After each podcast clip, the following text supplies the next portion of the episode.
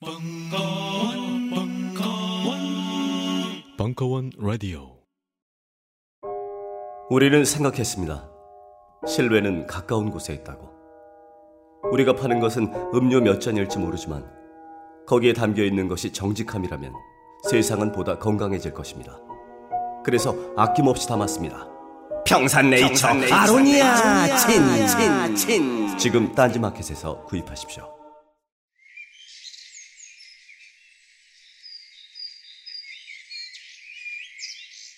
농부 철학자 윤구병과 정혜은 PD의 북토크.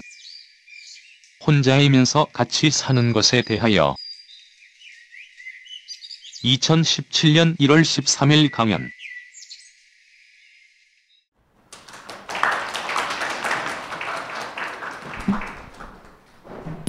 안녕하세요.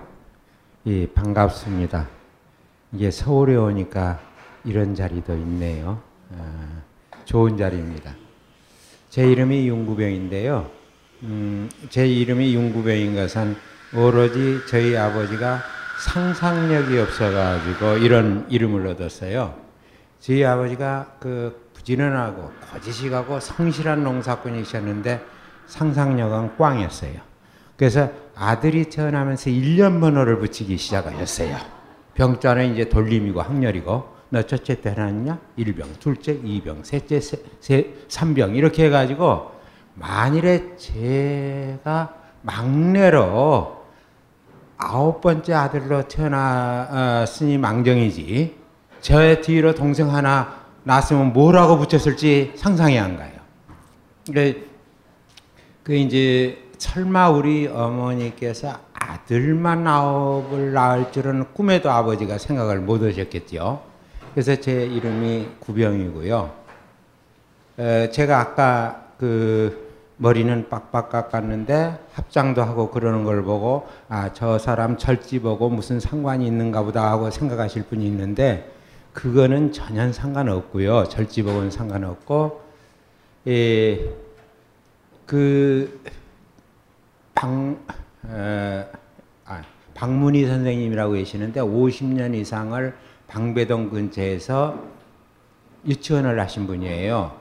근데 그분이 이제 꼬마들 서너 살에서 대여섯 살까지 그난 꼬마들하고 같이 이야기를 나누는 걸 꼭 기록에 남기도 남겨서 선생님들 시켜가지고 그래서 이제 마주 이야기라는 거 우리가 흔히 대화라고 하는 것을 마주 이야기라고 옮겨가지고 어, 책도 내고 그랬어요.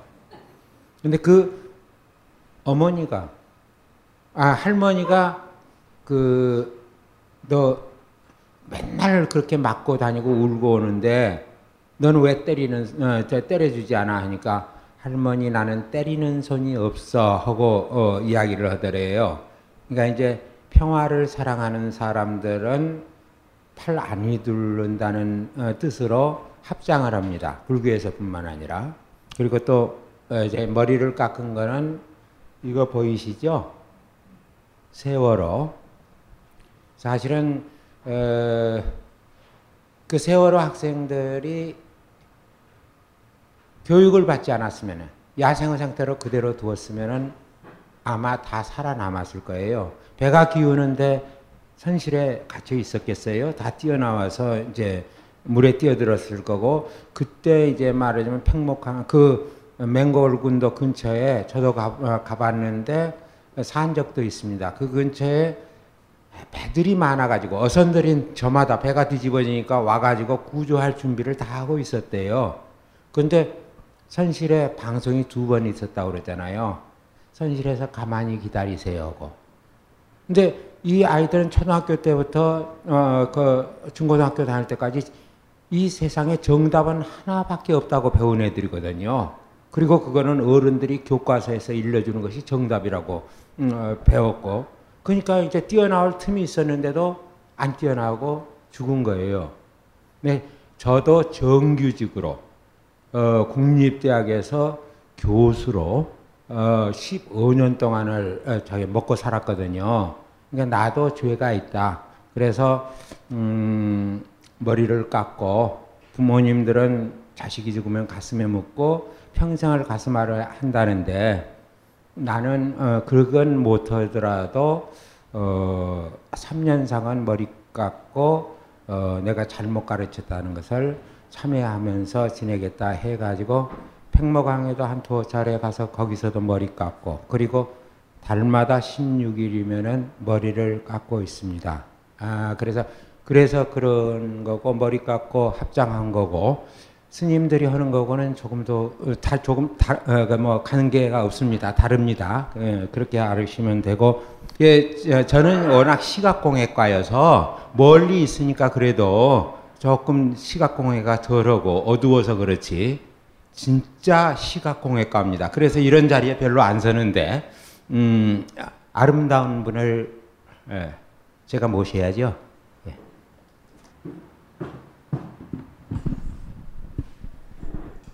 안녕하세요. 저는 CBS 라디오 PD예요. 사실은 지금 방송 시간 중에 나왔어요. 어, 시사자키 정관용입니다라는 프로그램 제작하고 있는데 8시 끝나요. 근데 저희 팀하고 의논해서 윤구병 선생님 행사는 제가 가고 싶다 그래서 방송 하다 말고 나왔어요. 그 요즘에 이렇게 두꺼운 남의 일기를 읽는 사람 없을 것 같아요. 제 생각에도 저도 좀 힘들었어요. 근데 선생님이 세월호 이야기로 시작하셔서 어, 선생님 그동안 몇 차례 만날 때마다 세월호 이야기를 한 번도 안 하신 적이 없는 것 같아요. 저를 만날 때는 항상 항상 그것을 의식하고 있다고 들어, 생각이 들어서 저도 지난해 제가 4.16의 목소리라고 유족들이랑 같이 팟캐스트를 만든 적이 있어요. 그래서 지금은 제가 하고 있지 않지만 그때 저희 모두가 생각할 만한 어떤 이야기를 정말 많이 들었어요. 근데 오늘은 이제 한 가지만 말씀을 드리면 이제 그 아까 정규직 말씀하셨는데 그때 이제 정규직 아닌 여자 선생님 두 분이 있었던 거 기억하세요? 기억하세요 혹시? 근데 어, 한 반의 선생님의 아이들은 굉장히 많이 살았어요. 근데 한 반의 선생님의 아이들은 다 많이 죽었어요. 그러면은 똑같은 이제 어, 임시 선생님인데 어떤 반 아이들은 많이 살았고 어떤 반 아이들은 많이 살지 않았을까 그 차이가 궁금할 수도 있겠죠. 그냥 아이들이 묵고 있던 방이 더 깊었나? 뭐 이런 차원일까?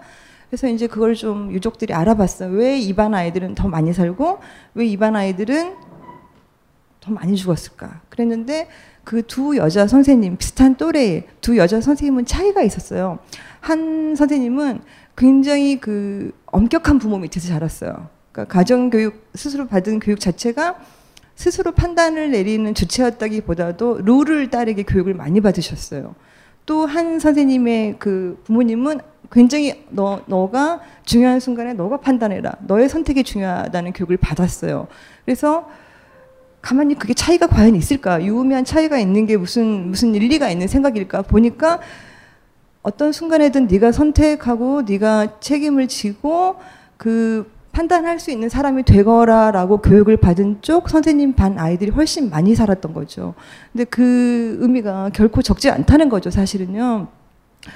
어, 그 이야기 하나랑 또 이야기 하나를 간단히 덧붙이자면, 음, 그 저희들이 그 세월호 끝나고 가만히 있지 않겠습니다는 구호 참 많이 외쳤죠. 가만히 있지 않겠습니다. 근데 근데 가만히 이 책하고도 상당히 연관이 돼서 제가 말을 꺼내는 건데 가만히 있지 않겠기는 않겠는데 어떻게 해야지 가만히 안 있는 건지는 좀, 좀 굉장히 추상적이죠. 추상이죠. 그죠? 근데 그게 구체적으로 삶 안에서 벌어져요. 어떻게 벌어지냐면 한 남, 남자가 교원 임용고시를 보게 됐어요. 근데 사립학교에 이제 면접까지 올라갔어요. 근데 면접관들이 질문을 하기를 그때가 철도 파업할 때였어요. 어, 당신은 철도 파업에 대해서 어떻게 생각하십니까? 하고 질문을 받았어요. 소위 말하는 사상, 사상 검증이죠. 그러면 이 그 면접에 올라간 학생은 아는 거예요.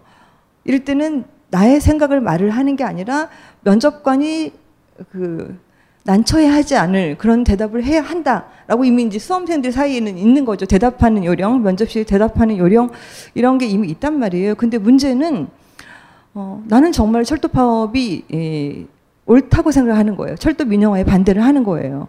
철도 민영화가 되기 때문에 되게 많은 철도 노동자들이 죽는다고 생각한단 말이에요.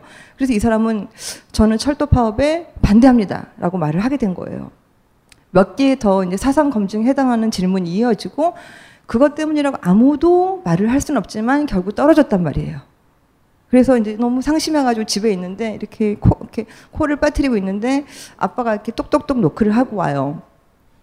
그러더니 이렇게 할 말이 있는 것처럼 이렇게 하더니 어, 너 혹시 면접 볼 때 학교에서 너한테 돈 요구한 적 있니? 하고 물어보더래요. 왜 소문이 있잖아요. 사립학교 들어갈 때는 뭐 얼마를 요구한다. 그런 소문을 아빠도 들은 거예요. 근데 사실 이부, 이 학생은 그런 말을 들은 적이 없어요. 그래서 솔직하게 아빠한테 저는 그런 말을 들은 적이 없습니다. 라고 했어요.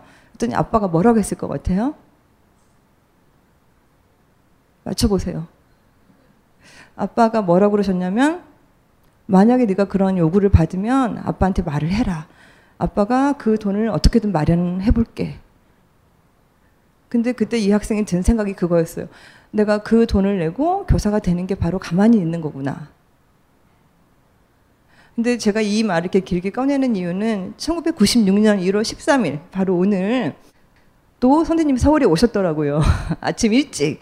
그때 나눈 대화가 뭐냐면 선생님은 왜 어린이 책을 내려고 하십니까? 그런 질문을 누구한테 받아요.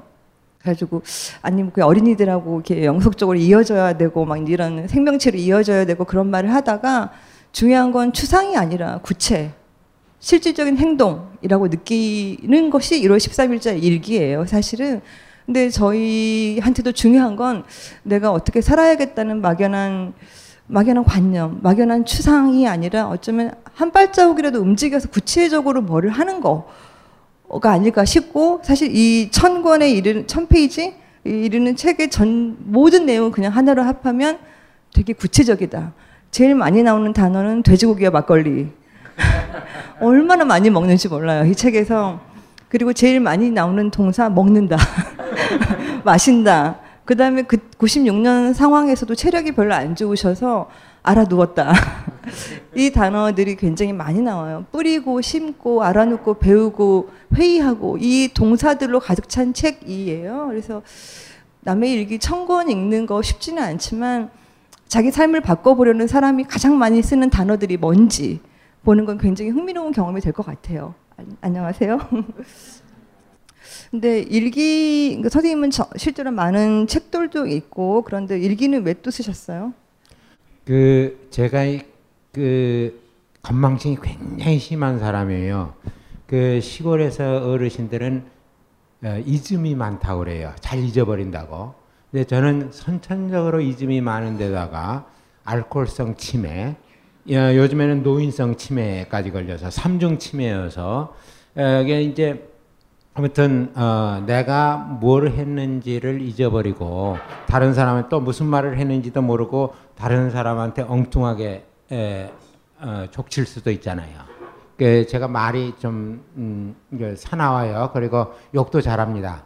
그러니까 이제 듣고 한 귀로 듣고 한 귀로 흘리세요. 근데 이제 그 음, 근데 그 잊어버리고 내가 딴 말을 한다든지 요즘에 서울 사람들 특히 벼슬이 높은 사람일수록 말 바꾸기를 잘하고 어, 기억 안 납니다.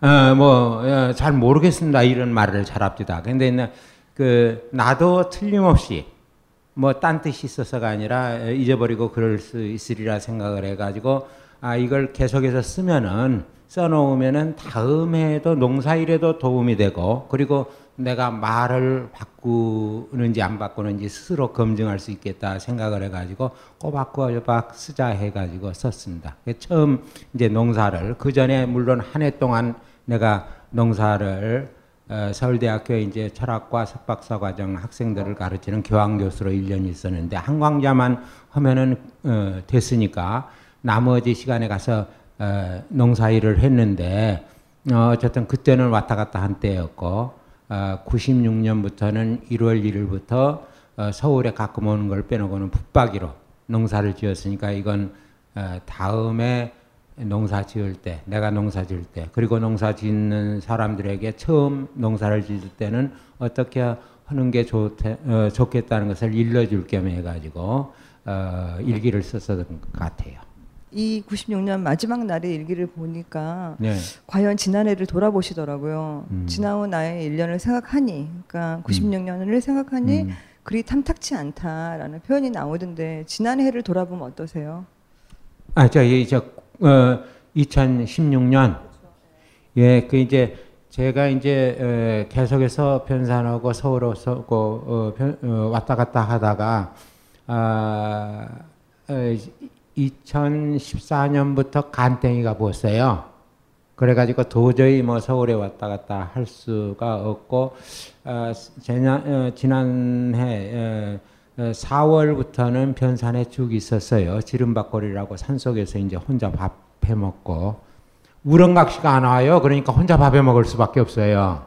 아, 그럼 이제 그렇게 해서 어, 예, 그 했는데 어, 그래 가끔 음, 서울에 오고 팽목항에도 가고 그 지난 한 해 동안은 그리고 농사일을 많이 거들지는 못했어요. 뭐, 저기가 그 사실을 말하면은 공동체에서 제가 쫓겨난 셈이에요. 그러면 저기 그 노인네가 되면은 절집에서도 스님들이 잔소리가 많아지잖아요. 그래가지고 조실이니 방장이니 하는 그럴듯한 이름을 붙여가지고 저 산 깊은 곳에다가 암자 지어가지고 쫓아내잖아요. 제가 그 꼴을 당했어요. 그래서 병, 공동체로 밥 얻어 먹으러 가려면 30분 이상을 걸어가야 돼요. 그래도 먹고 살아야 하니 어째요. 이틀에 사흘에 한 번씩 밥 얻어 먹으러 가는데.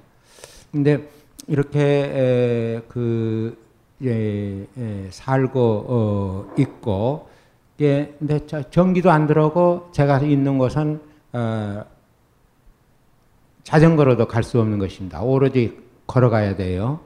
어, 근데 제가 산 곳 가운데서 이렇게 편하고 좋은 것이 없어요. 그래서 제가 어, 얼굴이 작년에 비해서 꽤 살이 포동포동 쪘어요.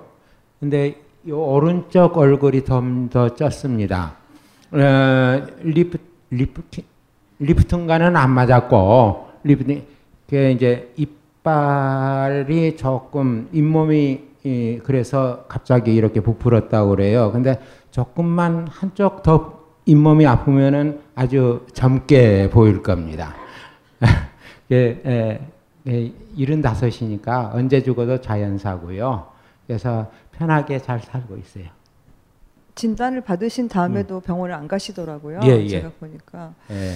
근데 그 2090, 1996년이면 자그마치 20년 전의 일기인데 예. 그때도 죽음에 대한 이야기 참 많아요. 여기에 보면 어떤 표현까지 나오냐면 마치 나의 삶이, 그러니까 96년도 나의 삶이 죽음을 앞두고 신변 정리를 하는 것 같다라는 표현이 네. 나와요. 그리고 아름답게 죽어가는 방법을 발견해야지. 그 네. 시절이면 50대인데 그 무렵부터 그 생각을 하신 이유가 있습니까? 예, 그 이제 지금은 멀쩡하게 아직까지 살아 있으니까 거짓말이 돼 버렸는데 제가 가장 아, 마음속으로 사실은 지금까지 고맙게 여기는 분이 돌아가신 한창기 선생님 뿌리 깊은 나무 발행인을 하셨던 분이에요. 제가 초대 편집장을 했는데 그 뿌리 깊은 나무 여기에 계신 분은 잘 모르죠. 너무 어려워가지고 아마 모르실 거예요.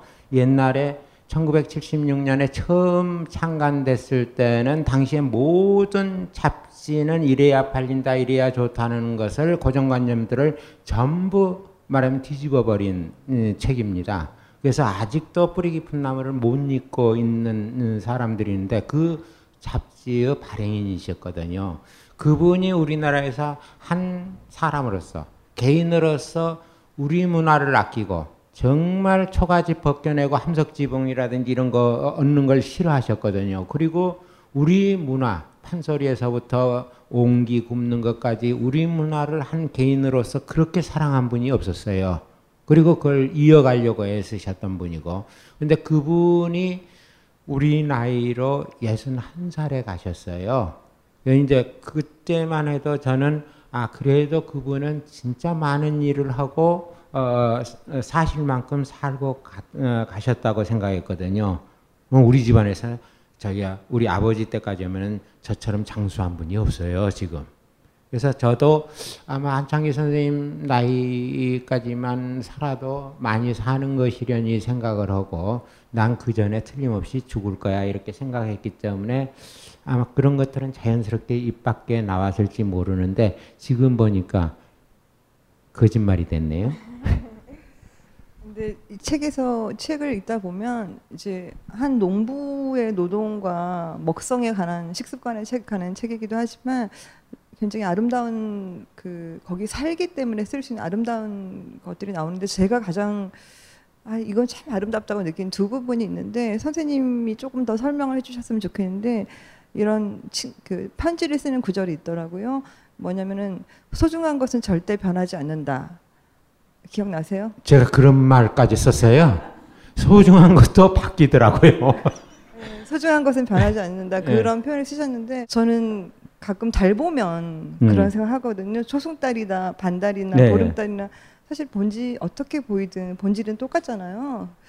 음. 선생님은 어떤 생각으로 소중한 것은 변하지? 왜냐하면 저희한테 상실이나 상심이라고 할 때는 음. 뭐 우정도 변하고 어, 음. 이를테면 나도 내가 원하지 않는 사람으로 되고 음. 사랑도 깨지고 음. 약속도 깨지고 이런 변화하는 것에서 오는 상심과 상실감이 되게 음. 큰데 선생님이 소중한 것은 절대 변하지 않는다고 할 때 그것은 무슨 뜻이었을까? 음, 그 이제 조금 이런 질문을 하면 싫어요.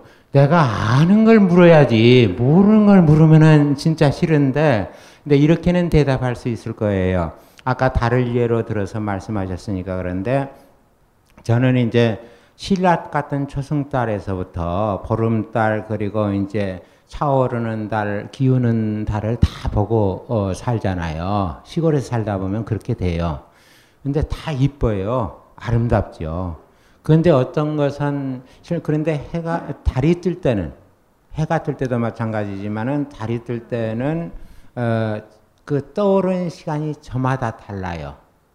그렇기 때문에 어떤 때는 소중한 거 만일에 아름답고 소중하다면 그걸 기다려야 할 때도 있고 어떤 때 느닷없이 어 근데 어 오늘 보름달이네 하고 이제 느닷없이 마주치는 때도 있고 그리고 또 어, 어, 보고 싶은데 소중한 것을 보고 싶은데 이미 사라졌을 때도 어, 있고 그래서 이제 그 달로 하면 그 이야기한다면은 그럴 수 있는데 다만 제가 이제 들음 이제 에, 질문을 들으면서 아 그래 소중한 것은 정말 우리를 사랑하는 것이라고 보는데 소중한 것이 내가 그걸 사랑하는 것이 아니라 우리를 사랑하는 것은 음, 바뀌지 않는다 변하지 않는다는 생각을 하는 것은 그래요. 우리가 이제 어, 코나 입으로 들이쉬는 들숨 날숨을 합해서 목숨이라고 그러잖아요. 목으로 들이쉬고 내쉰다고 그래서 목숨이라고 어, 그러는데 이 에, 바람이 내 코나 입을 통해서 들어오는 바람결이 숨결로 바뀐단 말이죠. 단 어, 이거는 어, 5분도 어, 숨 우리가 그걸 바람이 우리 에, 몸 안을 드나지 않으면 우리는 죽은 목숨일 거예요.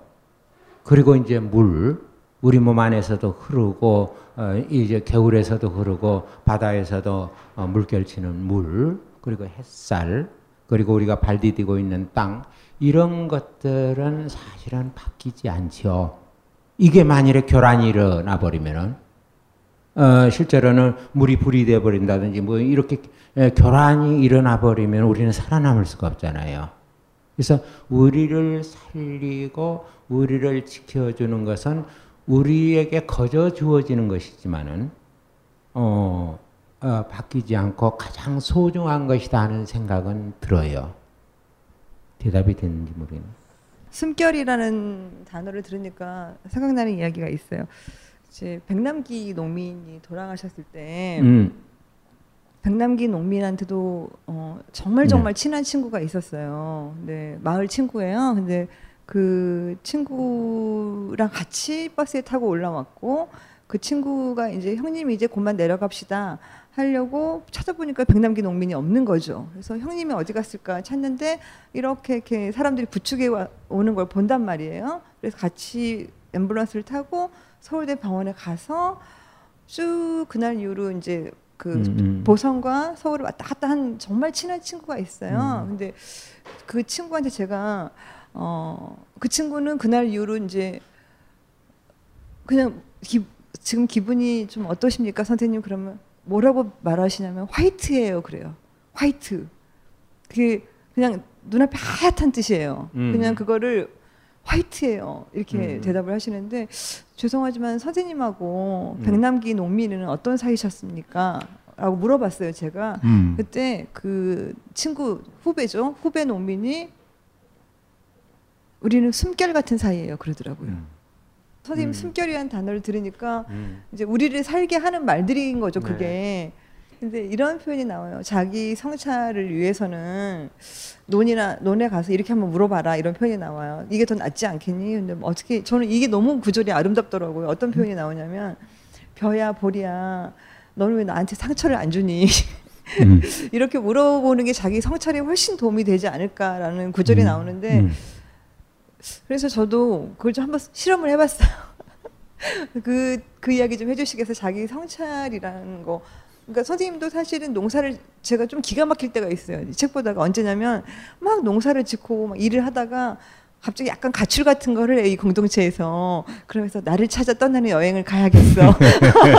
달아나는 거죠, 어, 달아나는 나를 거. 타- 나의 내면을 찾아 떠나는 여행을 해, 해야겠어. 막 이런 구절이 나와요. 음. 근데 그때까지 주로 뭐 했냐면 돼지고기 구워 먹고 막 이러니까. 그러니까 사람들이하고 북적북적 한다고 공동체를 했는데 그 북적북적 자체가 너무 힘든 거예요. 그래서 그냥 그냥 이렇게 나를 찾아 떠나야지 이러고 떠나시는데 그때 이제 자기 성찰 이야기 하시면서 자기 성찰하는데 어쩌면 논밭에 가서 벼야 보리야 너는 나한테 왜 상처를 안 주니라고 묻는 게 더 나을 것 같다라고 대화하는 장면이 나와요. 그 자기 성찰 이야기 좀 듣고 싶어요. 도대체 그러니까 이런 거 일기는 안 내야 돼요.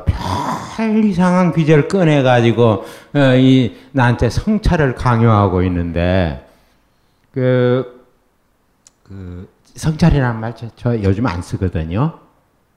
멋있지만은 저 압록강 건너온 물이어서 어, 말이어서 뭔 말인지 잘 모르겠어요. 예, 그러니까 그때는 내가 이제 유식했던 모양이죠. 그래서 성찰이라는 말을 썼던 모양이지. 근데 여기 에, 계신 분들이 어떤 사람한테 만나서 에, 고마움을 느낄 때 뭐라 그래요? 대체로 감사합니다라고 하지요. 이제 이제 감사하지도 않은데 감사하다고 그래요. 대체로 그래요. 인사 삼아서 고맙다고 하는 분들이 별로 없어요. 근데 그 어, 성찰이라는 말도 마찬가지죠. 아 조금 이제 하지 말라고 이런 이야기는 하지 말라고 이야기를 했는데 고맙다는 말이 어디에서 나왔는지를 제가 말씀을 어, 드릴래요. 우리는 이제 옛 역사를 보면은 고마, 어, 곰이라고도 해요. 나중에 개마고원, 그 다음에 이제 에, 또 어, 금화 왕도 있고, 그 다음에 구미도 있죠. 지명으로 누가 태어난 곳이에요. 거기 박루가 예, 구미도 있고 그 다음에 하늘에 줄을 치는 거미도 있죠. 그 다음에 부산 할 때 옛날에는 가마매라고 그랬어요. 가마매도 있고.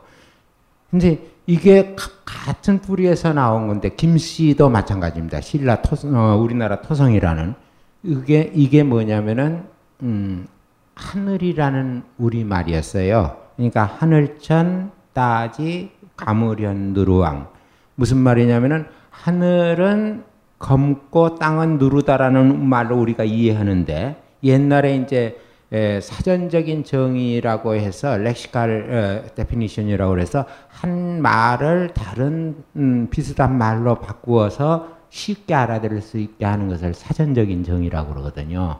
그러니까 이제 그리고 5세기까지는 우리나라에 받침이 없었으니까 닷소리와 홀소리가 하나 뭉쳐서 한 소리 단위를 이룬다고 그랬으니까 그러니까 이제 아마 아, 저희 고마, 가마, 개마, 아, 저희가 아, 금화 뭐 이런 식으로 어, 했을 거예요. 나중에 그것이 모음이 떨어갔죠 나가버리고 어, 저 받침으로 됐지만 근데 고마 하는 것은 뭐냐면 하늘이라는 말입니다.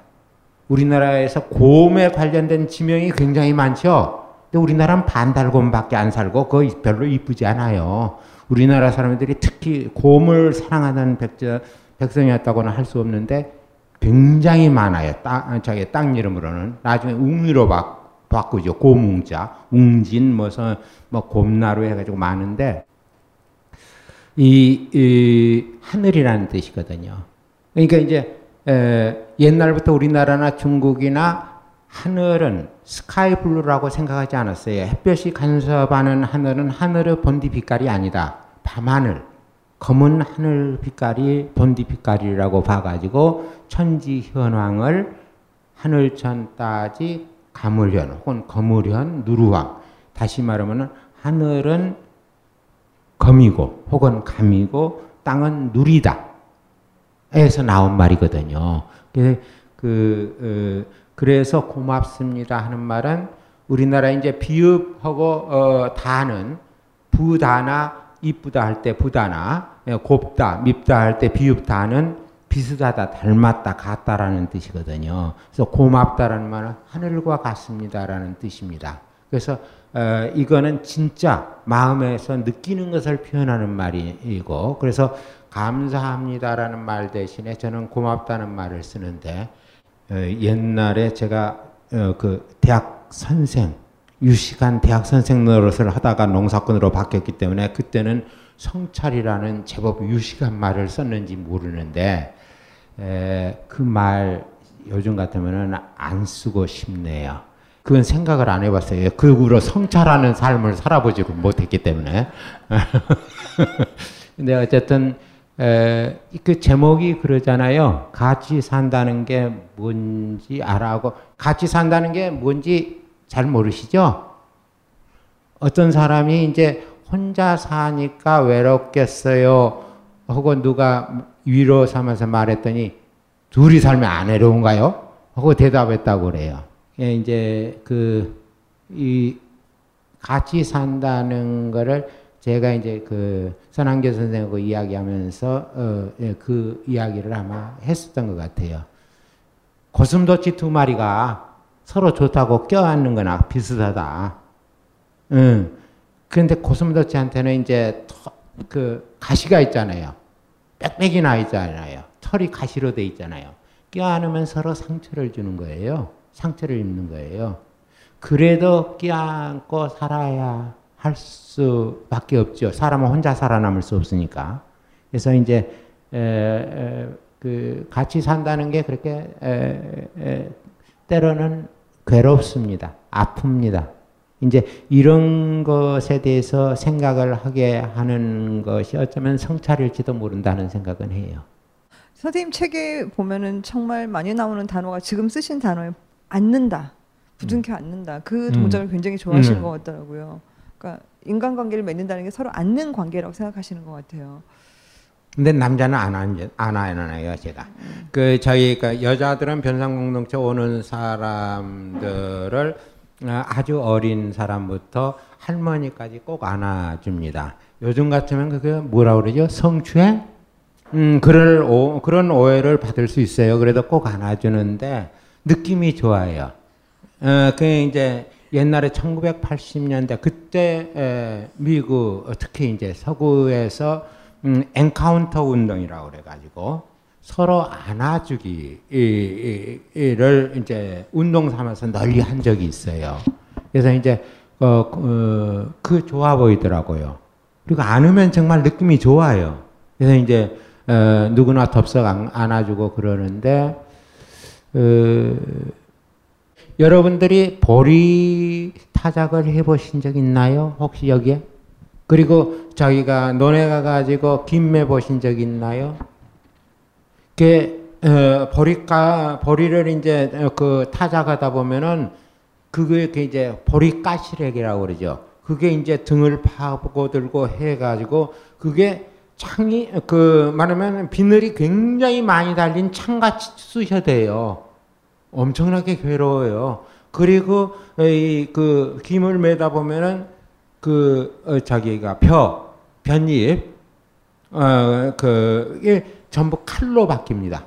그래가지고 마구 이 저희가 손발을 어, 썰어요.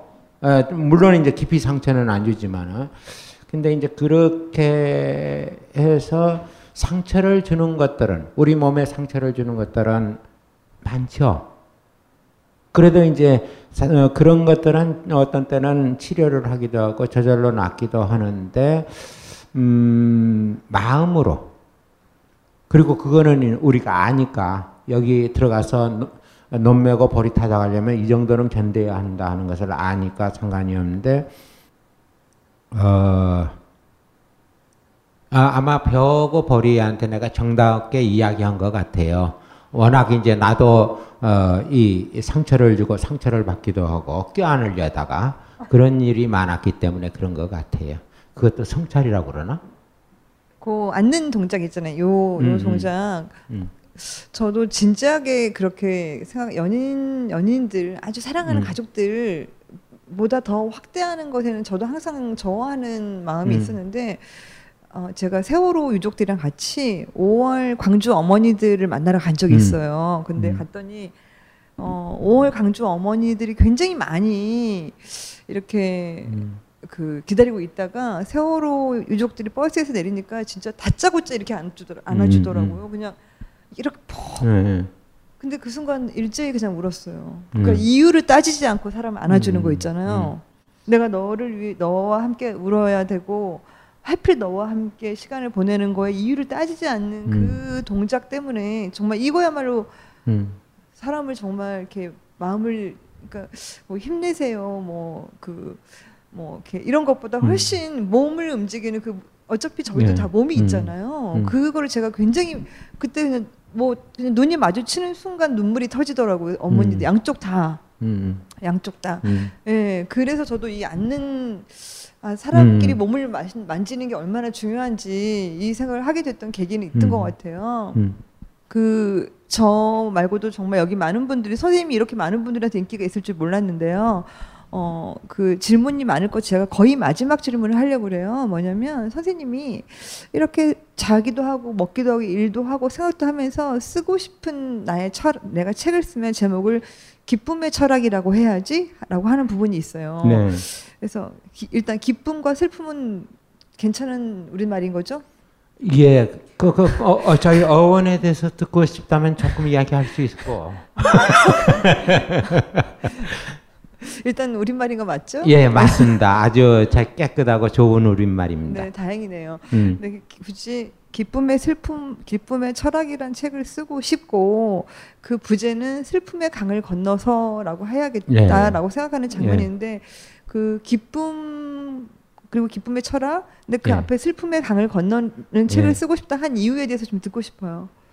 제가 아까 잠깐 어, 지나가면서 부다 혹은 비읍하고 다는 것은 같다, 닮았다, 아, 비슷하다라는 뜻을 가지고 있다고 그랬죠 우리말에. 그래서 고맙다 하는 것은 하늘과 같다라는 뜻이라고 말씀드렸죠.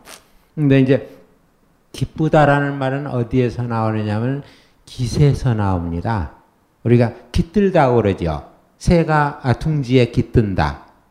어, 이제 이제 기세에서 나중에 기억이 지읍으로 바꾸고 시옷이 어, 비읍으로 바뀌어 가지고 집이 나옵니다. 새가 아, 자기가 잠자는 것을 기시라고 그랬거든요. 그것을 사람은 집이라고 그러죠.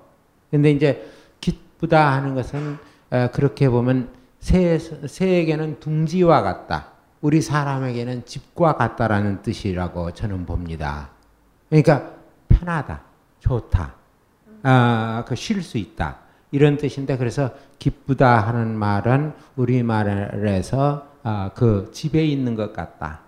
아, 이런 뜻이라고 보고 이제 슬프다 하는 것은 거기도 어, 옛 5세기까지 우리 말에는 아, 저기 거친 말 요즘은 뭐냐면 어, 격음이라고 하는 거 학자들이 그리고 이제 에, 된말 쌍기역 할 때 이제 뭐 이런 것들을 이제 된말이라 경음이라고 그러잖아요. 그런 거 없었다고 그래요. 5세기까지는.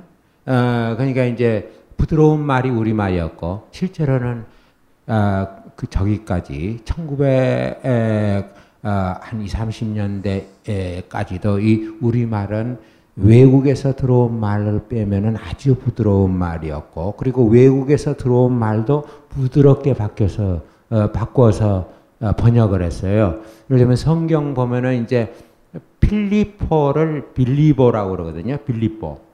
그 다음에 그 뭡니까 그 에, 하늘 어, 열, 열쇠 천국 가는 열쇠 지니고 문지키, 문지키고 있다는 아, 요- 요즘에는 페트로 그렇게 에, 그 에, 번역 어, 어, 할지 몰라요. 근데 옛날엔 베드로라고 번역을 했거든요.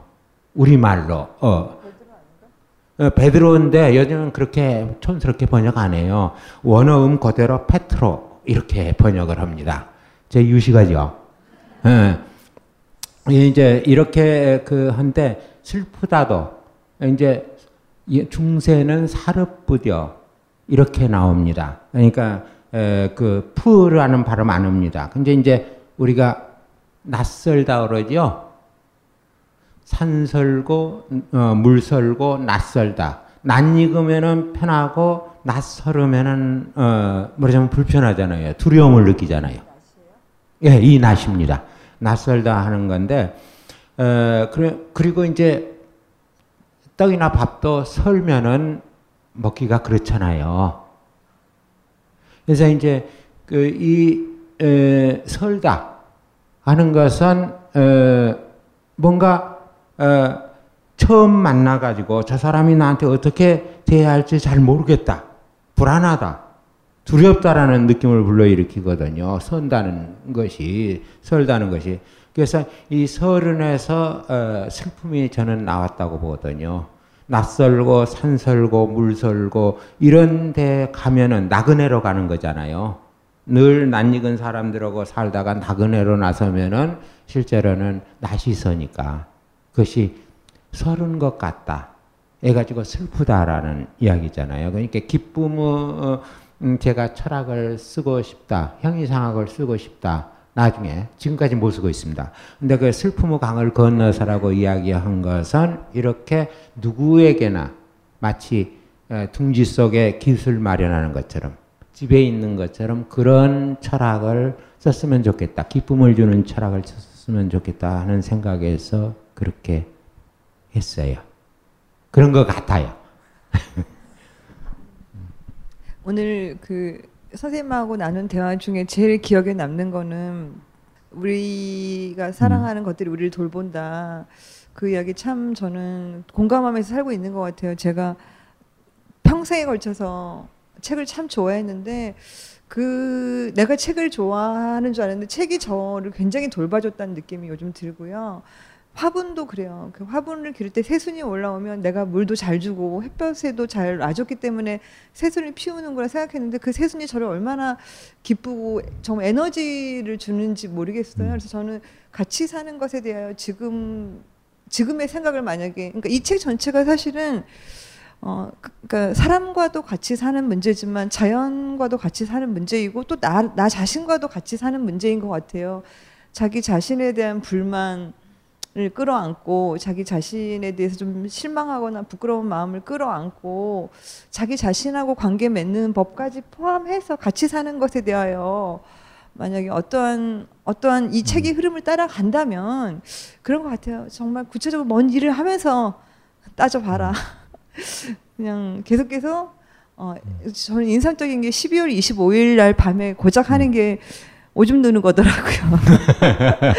저- 네, 아무리 그 예수님 뭐 이런 거 상관없이 그냥 오줌 누고 자더라고요. 12월 25일 일기 보니까 그래서 저는 결국은 그 어떠한 추상, 무슨 이념, 어떤 행동, 그러니까 어, 우리 이렇게 살자, 우리 이렇게 하자 하고 실제로 안 하는 것들에 대한 생각들 이런 거를 저 자신을 돌아보는 계기 말 말은 하는데 쓰는데 글은 쓰는데 어, 혹은 뭐 이렇게 하는데 안 하는 것들에 대해서 제가 생각을 할 수 있는 기회를 얻었던 것 같습니다. 저가 궁금한 것들을 선생님이 잘 설명했다고 느끼세요?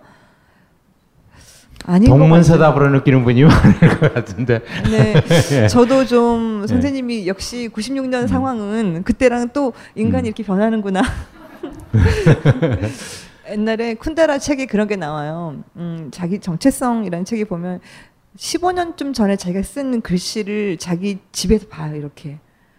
그리고 나서 지금 글씨랑 분명히 내 글씨 같은데 이 필체는 내 필체인데 글 쓴 내용이 너무 조잡해서 너무 얕고 너무 속이 많이 보이는 글을 쓴 거예요. 그래서 아, 이게 내가 아니었으면 얼마나 좋을까라고 비참해하는 장면이 있는데 그게 사실은 사람은 늘 변하고 있고 음, 그리고 앞으로 될 모습으로 자기를 또 돌아볼 수 있으면 좋겠어요. 과거의 나보다 앞으로 될 모습으로. 그래서 제가 한 말이 절대로 아무에게도 충분치 않을 거라 생각하고 여러분도 많은 질문을 하시길 바라겠습니다. 감사합니다. 근데 한마디 하자면은 정혜윤 선생이 엄청난 책벌레입니다. 제가 알기로는 그래요. 도무지 그 책을 그것도 한 열 권 가까이 제가 아는 걸로는 냈, 냈는데 그걸 보면은 저는 이제 어지럼증이 나요. 현기증이라고 그러죠. 도대체 어떻게 이렇게 많은 책을 읽고 이걸 이, 이렇게 이거를 어, 어, 위장이 우리는 이거를 저기라 위장이라고 옛날에는 안 했어요. 양껏 먹으라 그럴 때 양이라고 그랬어요. 지금은 소화한테만 쓰죠. 이제 도대체 그 저놈의 양이 얼마나 커가지고 저걸 다 어, 소화해낼까 할 만큼 어, 그렇게 놀라는 때가 많은데 이렇게 오늘은 그래도 저를 상대하느라고 아주 자기가 쉬운 말로 많이 해주셔서 어, 고맙습니다. 저는 이제 오래 살다 보니까 아주 무식해졌어요. 얼굴 비슷하게. 고맙습니다. 잠깐 선생님 책에 그 어린애 같은 맑은 눈빛으로 그러니까 음. 마치 우리가 그 정원에서 노는 고양이나 강아지를 볼때 그런 눈빛으로 자기 자신을 보고 싶다는 표현이 나오더라고요. 근데 제가 볼 때는 그런 그런 흐름으로 무식해져 가는 것 같다. 이런 생각이 아. 아까 무식하다는 표현을 네, 하셨는데. 철없고 네. 내가 철없고 음. 귀여워 보이죠? 아, 아니 그 선생님이 그런 눈으로 자신도 보고 세상도 같고 일단 제가 내려가기 전에 한 마디만 할게요. 제가 아까 올 때 처음에 여기 섰을 때 제가 시사자키 정관용입니다라는 프로그램을 하고 있습니다. 그랬잖아요. 그게 라디오 daily 시사 프로예요. 아마 포털 같은 데서 기사 많이 보셨을 수도 있다고 생각하는데 그거를 8시까지 방송하고 퇴근하고 또 PD들이 기사를 다 써요. 그렇게 되면은 저 자신을 그러니까 선생님 언제 읽, 언제 읽냐 뭐 이렇게 하는데 책을 읽을 시간이 없어요. 당연히 글도 못 쓰고 그러니까 사실은 참 좋아하는 일을 전혀 할 수 없는 처지에 이르게 된 거예요. 나는 책을 읽고 싶고 글을 쓰고 싶은데 기사를 써야 되고 방송을 이제 한단 말이에요. 그래서 카톡 금지법이 아무리 있어도 밤마다 카톡은 올리고 그래서 너무 이제 그렇게 내가 왜 이렇게 힘이 없을까 왜 이렇게 좀 했는데 하고 싶은 일을 하지 못하면서 오는 괴로움이 크더라고요. 나는 좀 읽고 싶은데 읽고 생각이란 걸 하고 싶은데 그걸 못하니까 내가 너무 그 자체만으로 힘이 빠지는 거예요. 음. 나의 힘이 어디서 나오는지 제가 좀 알게 되더라고요. 나의 힘은 내가 원하는 걸 할 때 분명히 나오는구나 이 생각이 들어서 어느 날 제가 토요일 아침에 일어나 새벽에 일어나갖고 안 되겠어. 토요일 일요일은 나한테 선물을 줘야겠어. 결심을 하고 회사 뉴스를 전혀 보지 않고 글을 쓰기 시작했어요. 그냥 자료 없이 여기 앉아가지고 이렇게 책상에 앉아서 혼자 하루에 10시간씩 그랬더니 이, 이틀에 150매씩 쓰는 거니까 그러니까 터져 나오는 거죠 이렇게. 그러니까 사람이 뭐를 하, 책 중에 그게 나와요. 너 정말 우주를 바꿔보고 싶니? 바꾸려면 정말 간절히 원해라. 그런 말이 나와요. 근데 나는 그렇게까지 간절히 원하는 게 없다. 이런 표현이 나오는데 저가 요즘 느끼고 있어요. 내가 어떻게 앉아가지고 그냥 150매를 쓸까 음. 그래서 제가 아 나는 진짜. 원하는구나 음, 음. 뭔가를 강력하게 원하는 상태에 있구나라고 느꼈는데 아마 결국은 그 방향으로 가지 않을까요? 가장 원하는 것을 하면서 힘을 얻고 그런 자리 그렇게 되려고 이, 이런 자리들도 오시고 그랬지 않을까 생각합니다. 반갑습니다. 네, 변산으로 오세요. 정혜연 선생님 고마워요. 정혜연 선생님 책을 사실은 제가 그 어, 사서 본 것도 있고 어, 받아서 읽은 것도 있고 그런데 어, 읽으면서 졸라 열등감 느꼈습니다. 이제 이 졸라라는 말은 에, 제가 아들한테 배웠거든요. 에, 그래서 한 20년 이상을 제가 아주 어, 제가 에, 제때제때 써먹고 있는데 아 입에 달고 살아요. 얘- 얘가 이제 그때 고등학교 3학년이니까 제 대학교 막 들어갔는가 근데 얘 졸라졸라 해가 입에 자기가 달고 살아서 야 그게 뭔 말이냐 했더니 매우 아주 몹시라는 뜻입니다. 아, 그, 어, 그래서, 아, 그 말 졸라 좋구나. 나도 쓰자 해가지고, 어, 졸라라는 말을 자주 쓰는데요.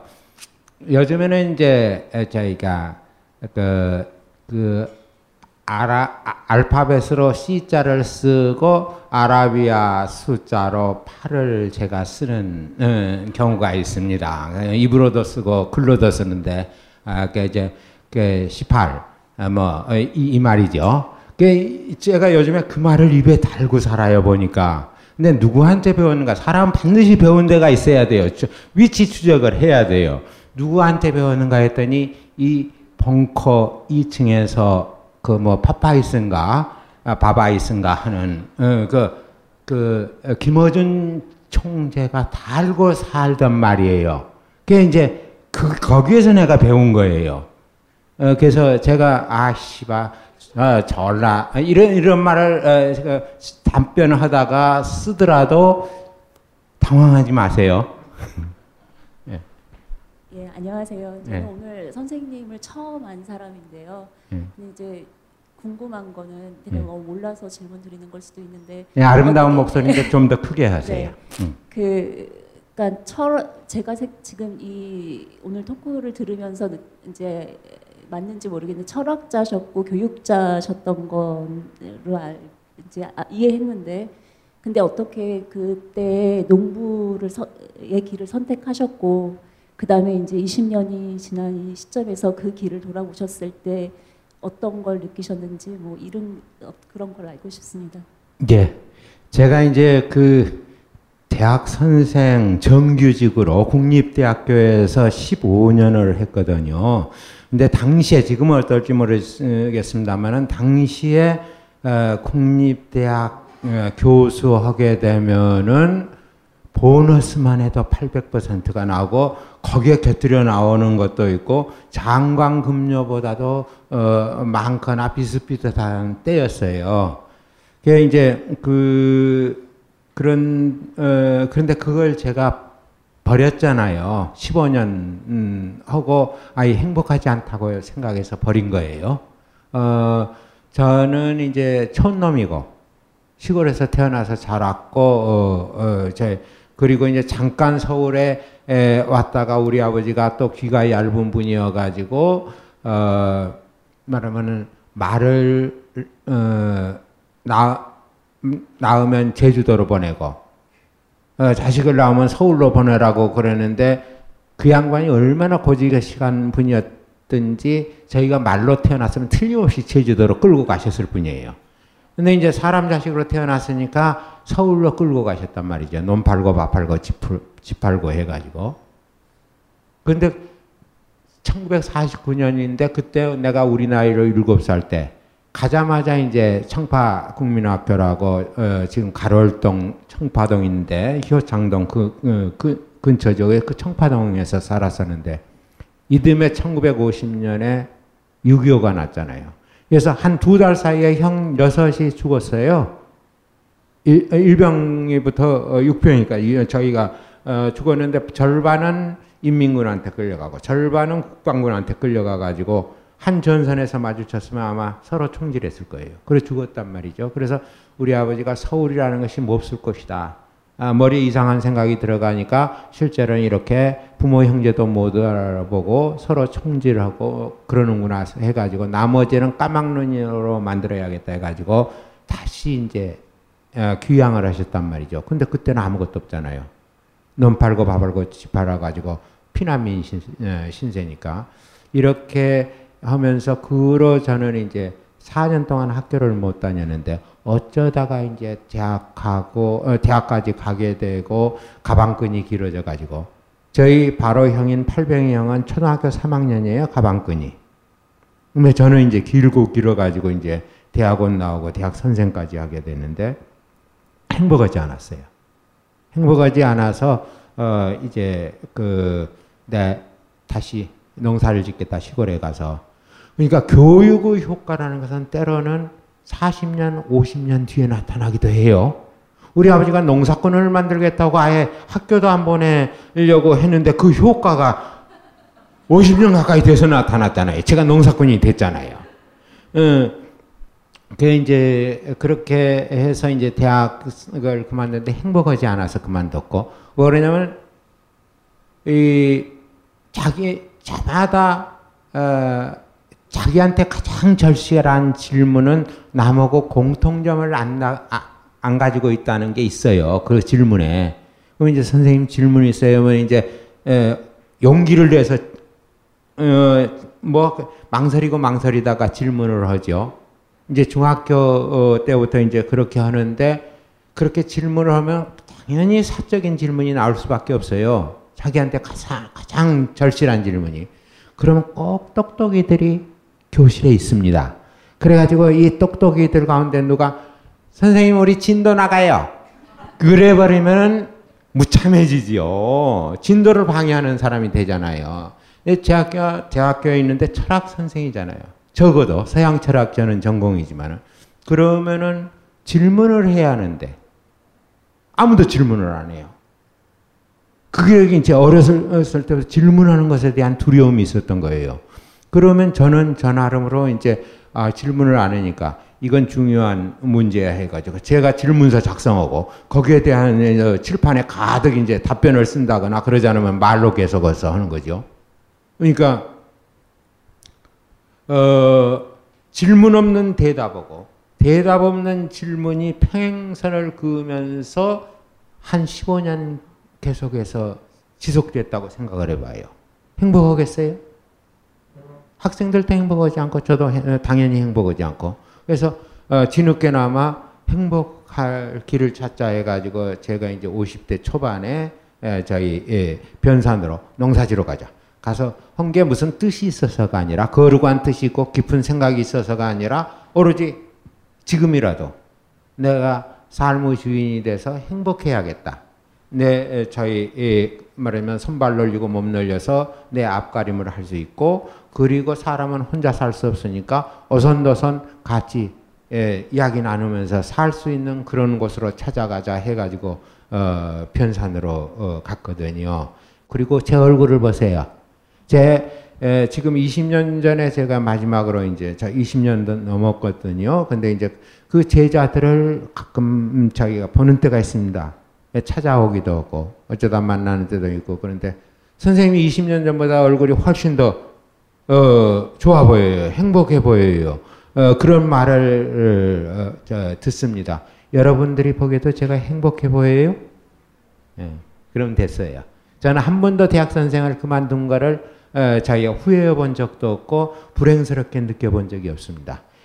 악몽을 꿀 때는 가끔 대학 선생 노릇 하고 있는 꿈을 꿉니다.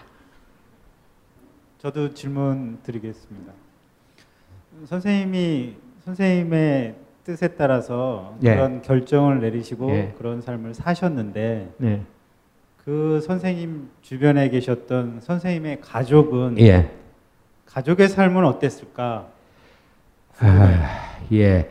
그 저기야 제그 제가요 어, 딸이 하나 있고 아들을 낳았는데 저희 이 애들이 제가 후회하는 건 그겁니다. 아, 가끔 후회를 해요. 자주는 않고 서울에서 태어났거든요. 둘 다예요. 제가 대학 선생하고 있는 동안에. 근데 이 아이들이 에, 저는 사람 비슷하다고 봅니다. 에, 근데 이 아이들이 스스로 손발 늘리고 몸 늘려서 제 앞가림을 하는 아이들이 아니에요. 하긴 도시 사람들은 머리만 굴려서도 먹고 살 수 있으니까. 근데 그거 제 손발 늘리고 몸, 음, 몸 늘려서 스스로 제 앞가림을 할 수 있게 에, 가, 기르고 가르치지 못했다는 것이 하나 후회가 되고 그러니까 안 오죠. 제가 아무리 도시에서 이제 훨씬, 훨씬 커버렸는데 시골에 들어가겠다 그러니까 손사래를 쳐요. 어, 못 산다고. 그래서 안 오고. 그리고 각시도 도시내기예요. 예, 이제 저는 저, 전라도지만은 어, 각시는 이제 저희 경상도입니다. 마산 출신인데 어, 이 초기에 제가 농사 지을 때 몇 번 와봤어요. 근데 관절염이 심하고 어, 이제 그림 공부를 한 사람인데 어, 못 견디겠다고. 그래가지고 몇 번 해보다가 다시는 안 와요. 에, 그래서 어, 이 애들하고 각시하고 함께 에, 그 농사를 어, 지었으면 제일 바람직하겠지만은 어, 저 혼자 아, 간 셈입니다. 이게 조금 아쉬운데 저 그건 제 생각이고 이제 이제 예, 자기가 어, 제 이제 애 엄마는 제가 10년 전부터 농사지러 나 언젠가 갔다 나올 때 할 때, 응, 가, 가 하고 적극 찬성하는 것 같더니 막상 이제 농사지러 간다. 예, 어, 저, 했더니 진포다리 싸니까 누가 농사꾼 자식을 어? 사위로 맞으려고 그러겠어. 누가 농사꾼 자식한테 딸 주려고 그러겠어. 예, 애들 자기가 시집장 가나 들여놓고 어, 가라고 펄펄 뛰더라고요. 그렇게 하, 얼굴이 달라질 수가 없어요. 어, 근데 그 그래도 다 어, 지 앞가림을 하고 다짝 찾아서 이제 사는데 어쨌든 그렇게 해서 어, 그거는 제가 함께 하지 못했습니다. 아, 지금 저희 애 있으세요? 몇, 어, 몇 살이에요? 아, 그때가 좋습니다. 철없을 때 에, 저희가 시골로 데리고 가가지고 하게 되면 아이들이 딴 생각을 않게 됩니다. 그리고 시골만큼 아이들에게 부모한테는 힘겹고 어, 정말 살기 힘들지 모르지만은 아이들한테는 변상 공동체를 예로 들어서 아이들한테는 천국입니다. 제가 어렸을 때 자랐을 때와 똑같이 어, 저 에, 산에 들어가고 물가에서 놀고 바닷가에서 놀면서 마음껏 뛰놀면서 어, 사- 자연이 가장 큰 스승이니까 그 큰 스승으로부터 온몸으로 그 받아들입니다. 에, 그 어, 삶에 필요한 꼬, 어, 정보들을 받아들입니다. 그래서 학생들도 학비가 없거든요. 기숙사 생활을 해요.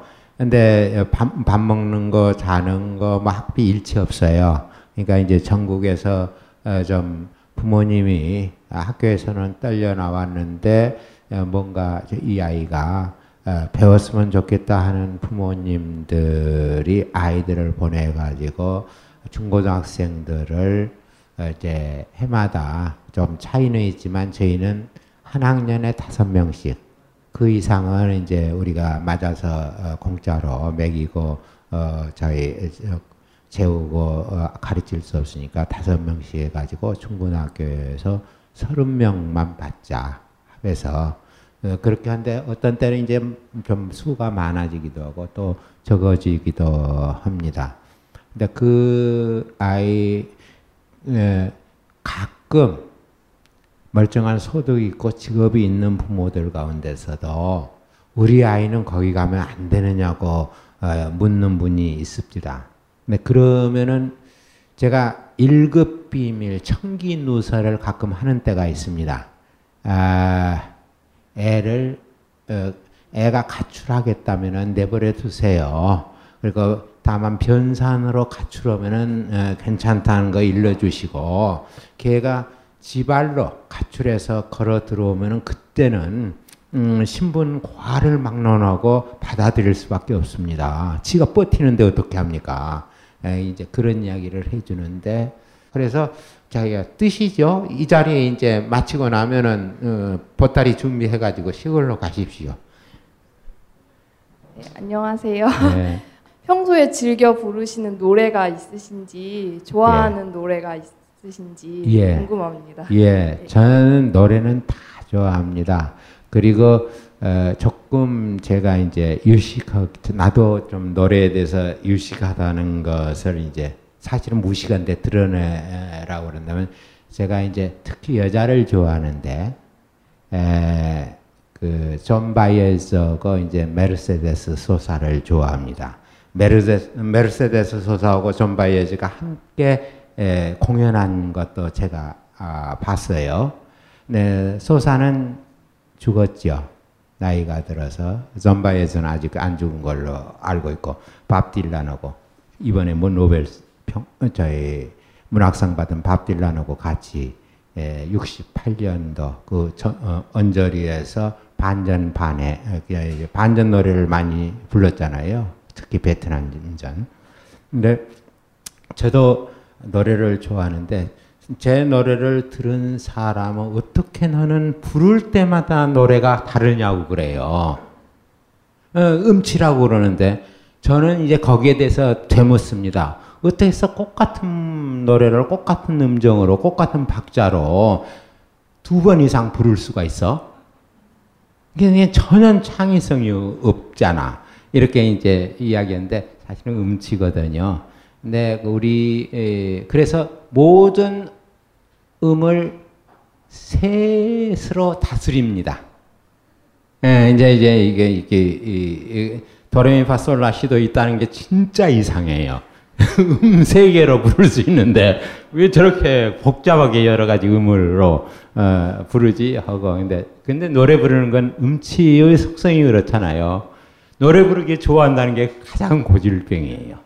음치인데 예, 이제 노래 부르기 좋아하고 에, 제가 이제 그 어, 부용산이라는 노래 최근에는 에, 누가 그 떳떳하게 부르는데 옛날에는 거의 야매로 몰래 부르던 노래였어요. 어, 부용산이라는 어, 노래라든지 그 다음에 이제 에, 우리 에, 선조들이 에, 개 타고 말장사 아니 말 타고 개장사 하던 때 불렀었던 러시아 민요 음, 기러기 같은 것도 좋아하고 근데 제일 이제 흥겨운 자리에 가면은 제가 이제 그 부르라고 하면은 어, 단골로 부르는 노래는 어, 각설이 타령입니다. 각설이 타령. 근데 서울 사람들은 서울내기들은 도시내기들은 각설이 타령을 제대로 못해요.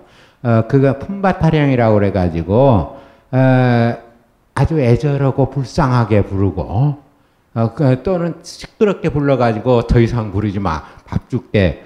어, 하는 말이 나올 만큼 시끄럽게 부르는데 각설이 타령은 기품이 있거든요. 예, 그래서 이제 제가 각설이 타령을 부르게 되면은 아, 사람들이 어, 그 노래는 제법 헌해 하고 이야기를 합니다. 예. 저, 예, 오늘 말씀 정말 고맙습니다. 어, 예, 서, 아까 그 가족에 대한 후회 잠깐 말씀하셨는데 어, 그 선생님께서는 또 혀, 격동의 현대사를 살아오셨으니까 그 인생을 지금까지 사시면서 가장 보람 있었다고 느끼는 일, 또 내지는 가장 후회스럽 후회스럽다고 느끼는 일이 뭔지 궁금하네요. 그리고 어, 이렇게 노년에 자연, 자연인으로서 행복하게 사시는 모습 보니까 정말 보기 좋습니다. 음. 그 제가 이제 보람 있었다기보다도 기쁜 일들은 에, 점점 나이가 들수록 기쁨으로 채워지는 것 같다는 게 있어서 어, 그래서 이제 그 가운데서 어떤 게 가장 뭐 보람 있었고 기뻤는지를 물으면 대답하기가 힘들어요. 오늘이 저로서는 사실은 어떤 면에서는 가장 보람 있고 기쁜 순간이기도 하고 그러기 때문에 에, 근데 어, 후회스러웠다는 거. 어, 제 이야기 대신에 곱씹어 보세요. 제가 마을 어르신들, 어, 마을 어르신이 저한테 들려준 이야기 한마디 하겠습니다. 그분이 이제 한 4, 5년 전에 돌아가셨는데 오랫동안 암으로 앓으셨어요. 어, 그게 이제 제가 지나가면 어, 윤 교수 와서 어, 술 한잔 하고 가 하고 에, 이제 그분은 하루에 소주 한 병, 막걸리 한 병을 구판장 가게에다가 놔두고 그소 갈고 서로 밥 갈고 와가지고 한 잔. 또뭐김 메고 와서 한 잔 그렇게 해서 사시던 분인데 불, 불러가지고 에, 저한테 이제 술 마시라고 하던 분인데 어느 날은 집으로 부르세요. 어, 부르더니 예, 제가 그때까지도 이제 제가 저를 융교수라고 했거든요. 융교수, 융교수. 이제 곧 죽음을 앞두신 분이에요. 제가 음 내가 이런 말은 아무 말한테도 안 했는데 윤 교수니까 내가 그저 이야기하고 싶어 하면서 내가 부안에서 그때 모두들 춤바람이 전국을 휩쓸었을 때 부안에서 이제 저희가 부안에 춤추러 어, 어, 갔었는데 같이 춤추던 여자가 굉장히 마음에 들었답니다. 근데 그 여자도 자기를 마음에 들어 해가지고 오늘은 가지 마라고 집에 붙들었는데 변산에서 부안까지가 굉장히 멀어요. 한 25km 넘습니다. 30km 가까운데 그걸 밤길을 걸어서 집으로 왔대요. 근데 그게 참 후회스럽다고. 그때 왜, 에, 그, 저기, 그 여자가 붙드는데 가서 함께 하룻밤을, 하룻밤에 지날지 않을지 몰, 모르지만은 아무튼 함께 그 말을 들어주지 않고 혼자 고집스럽게 밤길을 걸어왔던가 그게 가장 후회스럽다는 이야기. 저는 진짜 깜짝 놀랐어요. 그 충격을 받았어요. 어떻게 해서 곧 돌아가실 분이 이런 것이 가장 가슴에 남지 하는 생각을 했는데 이 제 맨 여기 어, 이책 맨 뒤에 그 사랑이 오면 기다리게 하지 말라고 문 밖에 서성거리게 하지 말라고 그냥 안으라고 이렇게 한 것이 비슷하게 써놓은 거 있거든요. 그러니까 어, 정말 절실하면은 그냥 맞으세요. 이런저런 생각을 하고 끊어내지 말고 제 대, 대신 대답을 합니다.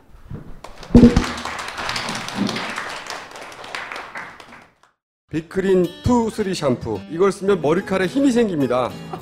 말도 안 되는. 제가 지난 시간에 머리카락이 힘이 생긴다고 그래가지고 말도 안 되는 소리라고 그래서 광고 떨어질 줄 알았거든요. 근데 진짜로 힘이 생긴다는 걸 증명하기 위해서 광고를 연장하였다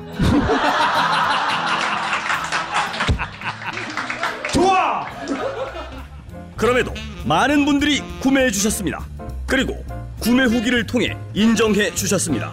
딴지마켓 재구매율 53%에 빛나는 빅그린 투쓰리 샴푸 23일 후 변화가 없으면 100% 환불해드리겠습니다. 지금 바로 딴지마켓에서 확인하세요. 벙커원, 벙커원, 벙커원 라디오.